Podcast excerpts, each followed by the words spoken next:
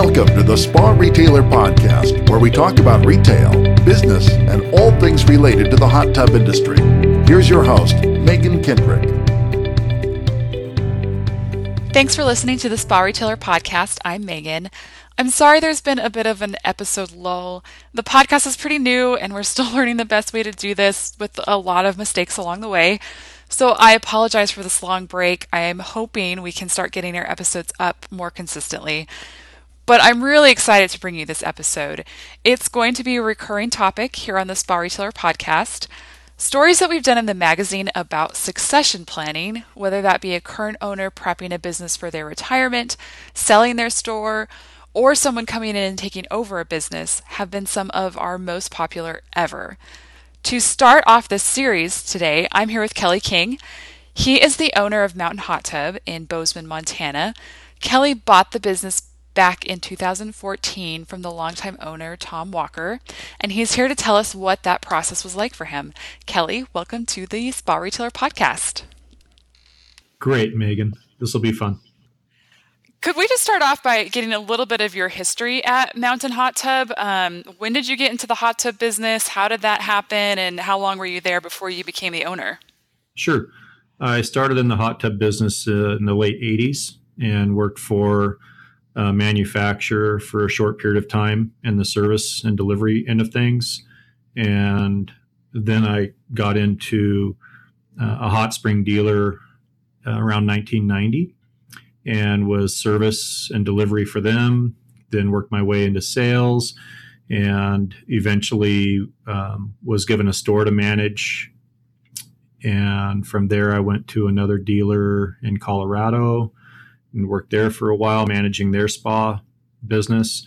And when the opportunity came up to move to Montana to work specifically for Mountain Hot Tub, I packed up the family and moved here. So that was in 1995 when I started. And I've been service and delivery for Mountain Hot Tub. I managed one of their stores in Helena for a while. And then when one of the founding partners passed away in 2001, Tom asked if I would move back to Bozeman and be his general manager. So I did that for about 13 years, up until the time of buying the business from him in 2014. That's interesting. I think I had always assumed that you had always lived in Montana, and this kind of fell into your back pocket. But it sounds like it was really intentional for you to end up at Mountain Hot Tub then. It was. I really didn't spend any time with Tom or Scott back then. I knew of them. I knew of their reputation. And when the opportunity came to work out here, it was a really easy decision for me to move out to Bozeman. And I mean, it's a beautiful place to live. I don't blame you. I would have jumped on that chance as well. That too. Yeah, for sure. When did you know that you were becoming interested in owning the store? And we covered this a little bit in our article, back right after you purchased it. But what was sort of the thing that got you saying, I think this could be the long-term thing that I want to do?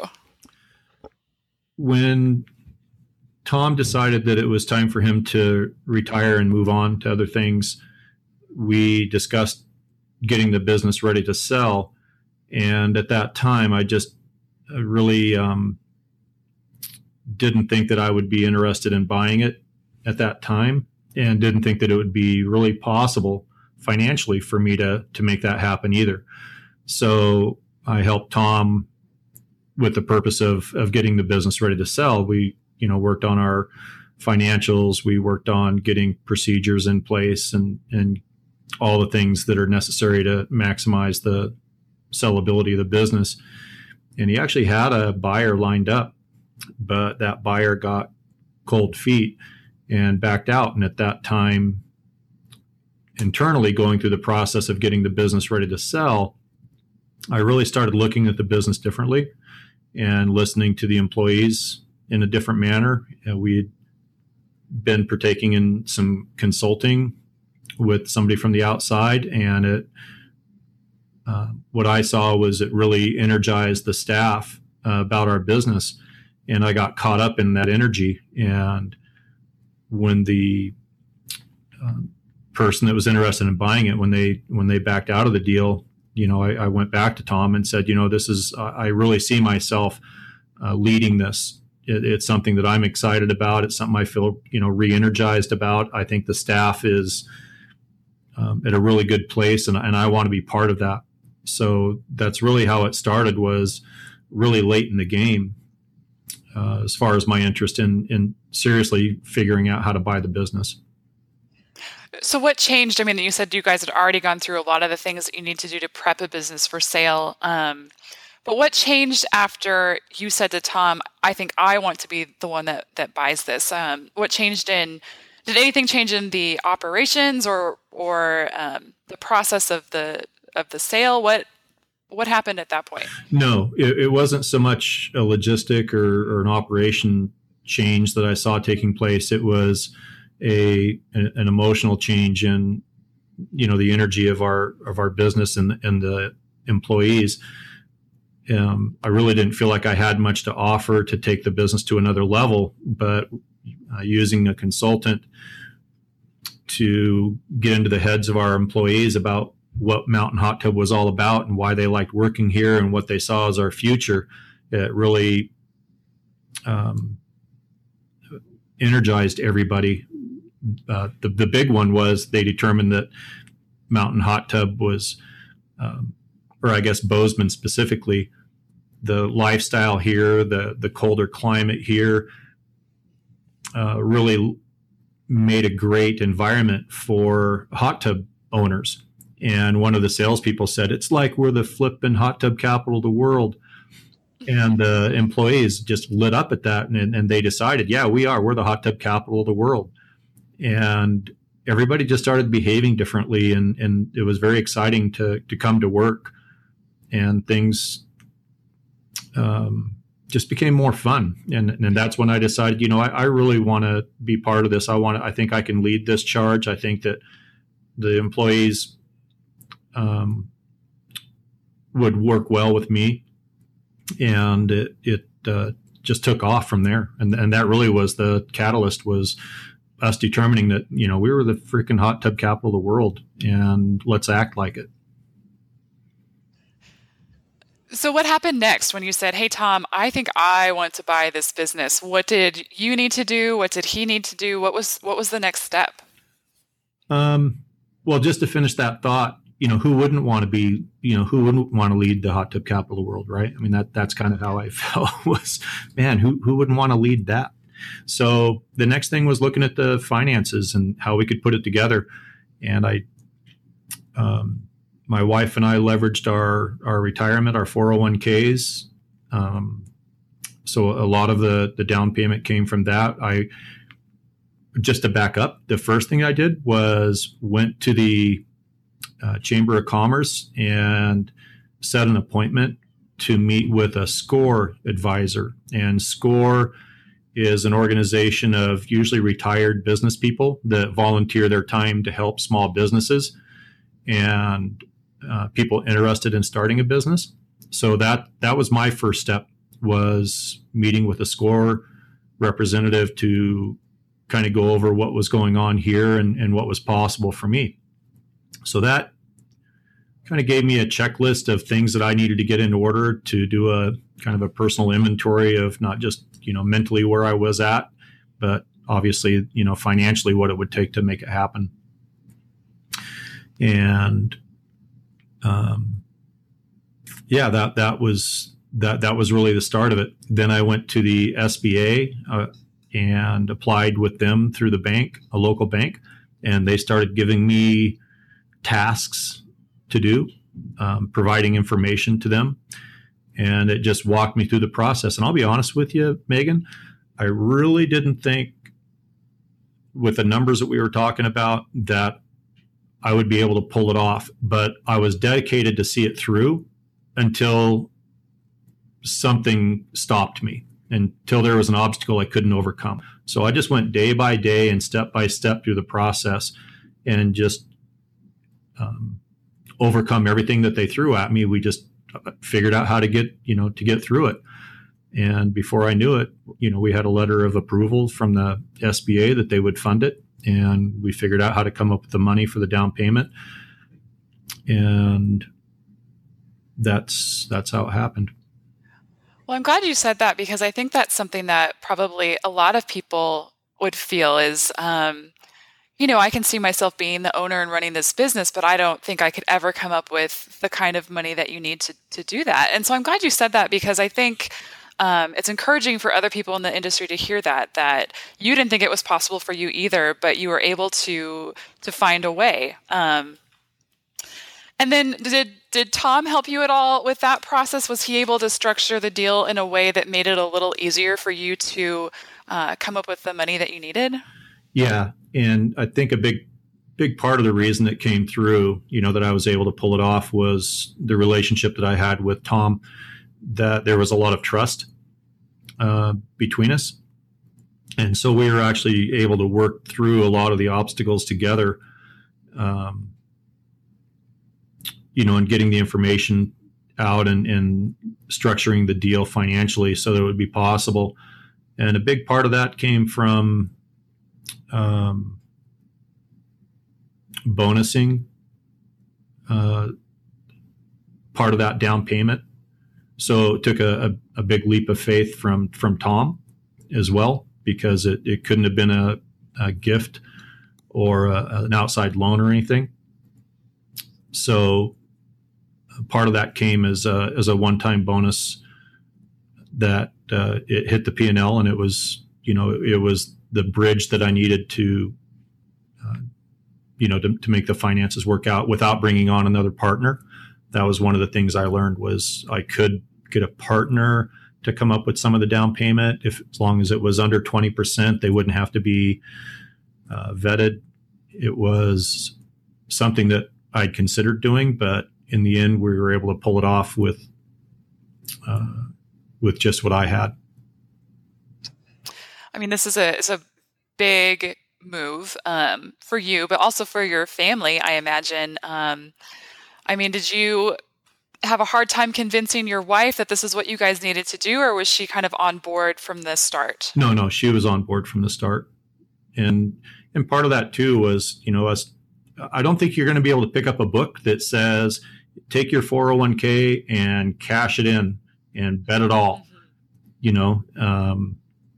I didn't find that in a book anywhere, but that's really, where your head has to be. I think to make that kind of a commitment is, we were all in, and sure, my wife was behind me 100%. How long did it take to actually put everything together? We started the process, I believe, in July, and we ended up closing the deal on January 1st. Okay. So about five months. Okay. That's actually honestly not as long as I would have thought it would take. But I'm sure it felt like, did it feel like a long time to you? I mean, was it a frustrating process, or no, it wasn't frustrating. Was it kind of invigorating? No, it was challenging. It was something to get up for every day. It was a very exciting time for me. There were a lot of challenges to it, and I had a great team. Besides Tom, the owner, we have just a fantastic controller. We have great software. We have great reporting. So every day they would ask for more information, and the going through that process, I learned a lot. Going through the process, it was very healthy for me to become an owner, but to have that last 5 months of education crammed down my throat really helped me get off on the right foot.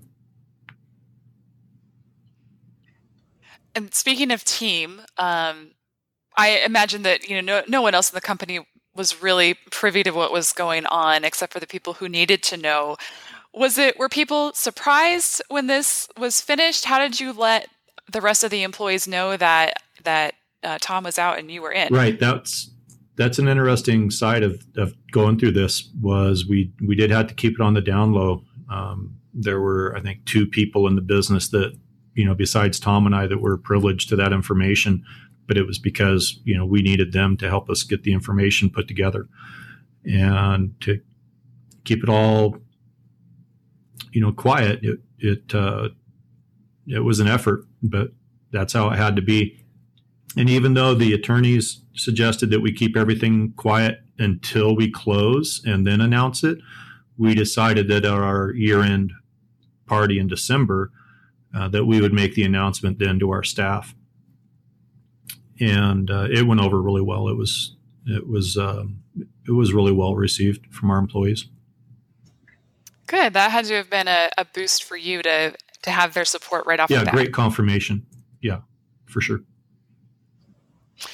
So when the deal did close and now you are the guy in charge with the keys, what were some of the first things that you wanted to do? I mean, you're already so involved with in the business. I imagine that you had a little bit of a laundry list of things that you'd always wanted to do or try that now you had the opportunity to do, right? I did. And because so many things take money, it was kind of hard. Not because there wasn't money. It was just, I was very hesitant to spend any money at first. But I think really the first big thing I did was we did go through payroll and made a lot of adjustments, you know, read that as pay raises for a lot of key people that I wanted to make sure stayed on board with us. So we went through employee by employee and made adjustments there. I made some adjustments to other benefits. You know, we implemented even part-time employees received most of the benefits that full-time employees were getting, including 401k match and paid vacations and health care and all of that. That was a really big thing for me. Was I wanted to keep the employees, all of them, and part-time employees play a really important role for us. So figuring out how to make sure that they had health care coverage and that we were taking care of them has paid off a lot. And we've had very little turnover since then. And the other thing I did was facelift on our showroom, things that I'd always wished were different. Now that I didn't have to ask permission for anything, I just, you know, started ripping out walls and, you know, putting on a clean coat of paint and making the changes that I've always thought we needed. So that was really a fun part of it. And you guys have 3 locations, correct? I should have mentioned this at the beginning, but you have the store in Helena, in Bozeman, and then in, is it Butte? Is that the last one? Okay. So 3 locations. Okay. So have you been able to, you know, you talked about the momentum that you guys had that sort of inspired you to purchase the business. Have you been able to, you feel like, maintain that now that you have purchased it and that you've got a few years under your belt? Oh, it's incredible. The last 4 years are staggering. That, you know, I just graphed it out the other day. I have some decisions I need to make on some of the other stores, and so putting it into I'm, you know, kind of a visual guy. So putting all these numbers together in a graph, the growth rate that we've had is really kind of unbelievable. It's been really good. That's going to be really exciting and validating. Yes. So do you still communicate with Tom? I mean, I know you guys had worked together for many years and we're close. Was it hard for him to step away and not try to kind of figure out what's going on? Or, I mean, do you guys still talk? How has that been? Well, we did have to kind of, I guess, clean his office out when he wasn't looking eventually. And no, the relationship we have is great. And in fact, I've just sent him a message today to ask if he'd like to meet for coffee and do a little consulting. I have some big decisions to make coming up. So I really rely on Tom a lot, just to bounce things off of once in a while. But we go for months without having much conversation. And then when I do have decisions to make, he's a great sounding board. And the relationship's been really good. And he's really enjoyed his part of it too, which is being retired and enjoying the best. So he's taken it really well too. And I think he really I think he gets a lot of satisfaction seeing his business thrive. That's great to hear. And I think Tom won an award this year from Hot Spring, didn't he, for as a lifetime achievement award? Yeah. Is that right? Yeah. Yeah. He and his partner who passed away were both recognized in the Ring of Honor from Hot Springs. So, yeah, it was well deserved. Tom's he was a great mentor for me. Has there been anything that has surprised you now that you are the owner versus being an employee? I mean, I know as the general manager, you had a pretty good idea of what was going on in the business, but I feel that, I think employees don't really understand, I think, fully the pressure or the weight or everything that the owner is thinking of at any given time when they're making decisions. Have you experienced some of that? Are there things that you look at now and you say, oh, I understand a lot better why he did this now that I'm sitting in his seat? I think the biggest change in my mindset is that it's been easier.